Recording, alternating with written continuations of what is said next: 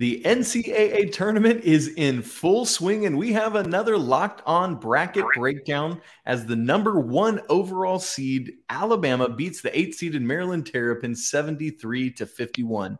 I'm Isaac Shade, and we are joined now by the host of Locked on Bama, Mr. Luke Robinson. And Luke, let's start with what we all believe is one of the best players in college basketball this season. Brandon Miller is not going to be held down two games in a row. He just gets back going in this game. One of I thought had one of the best sequences in the entire game. Had a block on one end, a three on the other to give Alabama a double digit lead for the first time. What did you see from Brandon Miller tonight?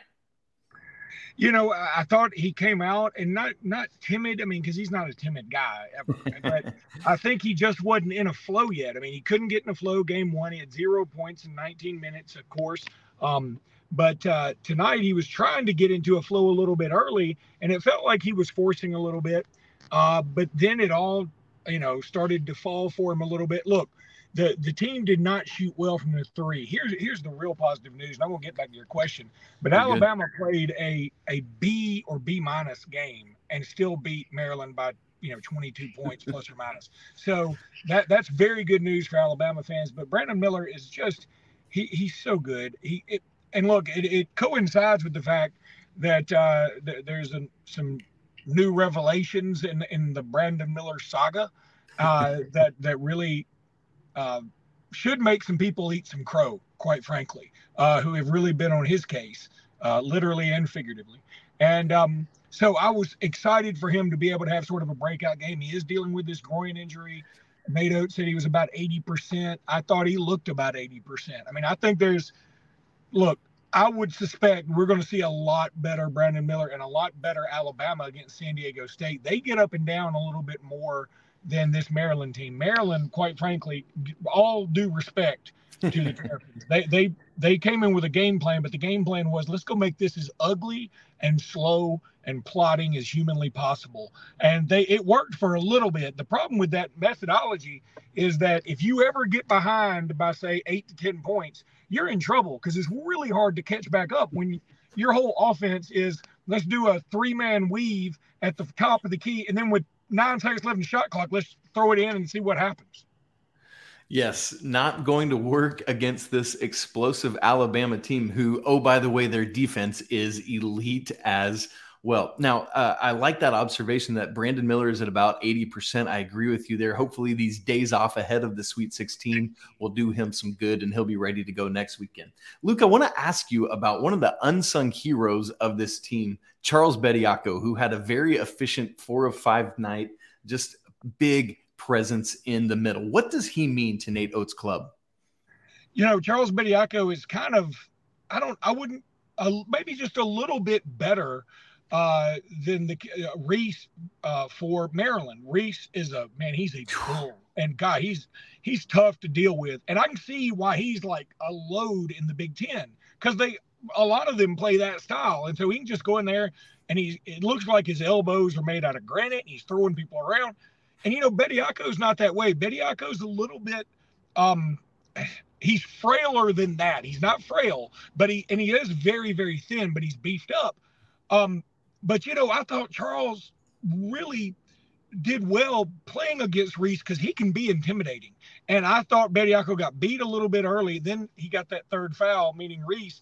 And then Charles was able to let the game come to him. And by the time Reese came back in, Charles was manning up on him. And I, I just think it means so much. Look, this guy has really developed since coming in from Canada. Yeah, he's got to work on his free throws. No, he doesn't have the prettiest shots you've ever seen. But you know what? That's not what they need from him. They got Brandon Miller, and another dude, Jahvon Quinerly, for that. They need him to go up, catch alley oops, uh, uh, alter shots, block shots, and, and, get rebounds. And I thought he did a marvelous job of that night. And even when he missed two free throws tonight, he was able to get his own rebound. Now, I mean, this is good and bad. It, he missed it so bad he was able to get his own rebound off a free throw. But um, I, I, I think the crowd and the Alabama fans have really come to love uh, Chuck, as we so affectionately call him. I don't know if anybody else calls him Chuck. I know all the fans do in the stands. I, I, I really don't know if anybody else does, but uh, the fans really love him. Look, Alabama fans have a history of loving defense, and uh, I'm talking about on, on all sports. So I, I think Chuck is, is a guy that uh, the fans are going to gravitate to always. Well, count me now as a guy who calls him Chuck as well. You talked about Jahvon Quinerly, and boy, was he on fire down the stretch of this game. But beyond that, Luke, I want to ask about the importance of Coach Oats moving him into the starting lineup and how that has impacted this team. You know, Jaden Bradley actually came to Oats uh, during the uh, SEC tournament and said, I, I think JQ has earned the right to start. He's a mm. senior.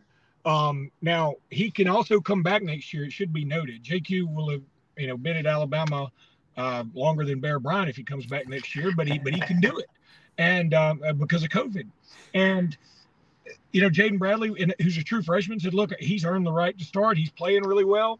Let's let him start." And and JQ is taking on that role and, and run with it. Now, he only had one point or or something like that against Missouri in the SEC tournament, but he played awesome in the SEC championship game. I thought he played really well the other day in the first game, and, and he certainly played well tonight. Look, there were times when he was the show for Alabama tonight. I mean, look, the threes weren't dropping. He made the first one uh, and then, you know, it seemed to be a big drought until the next one. And then he hit a couple late in the game that really, I mean, look, it was probably already salted away, but he made sure he put a stamp on it. And he also got a bucket late in the uh, first half when there was no offense on the floor. Miller was off the floor. Clowney just banged his knee. There was no offense on the floor, and Alabama was a little stagnant. And uh, JQ goes in there and just muscles his way in for a layup, and it sort of set the tone for the second half. You mentioned San Diego State earlier. That is Alabama's opponent coming up in the Sweet 16. We look for Brandon Miller for some health. You mentioned Noah Clowney. Hopefully, he'll be able to get off his feet and get rid of that soreness. What do you look forward to, Luke, ahead of that matchup next weekend?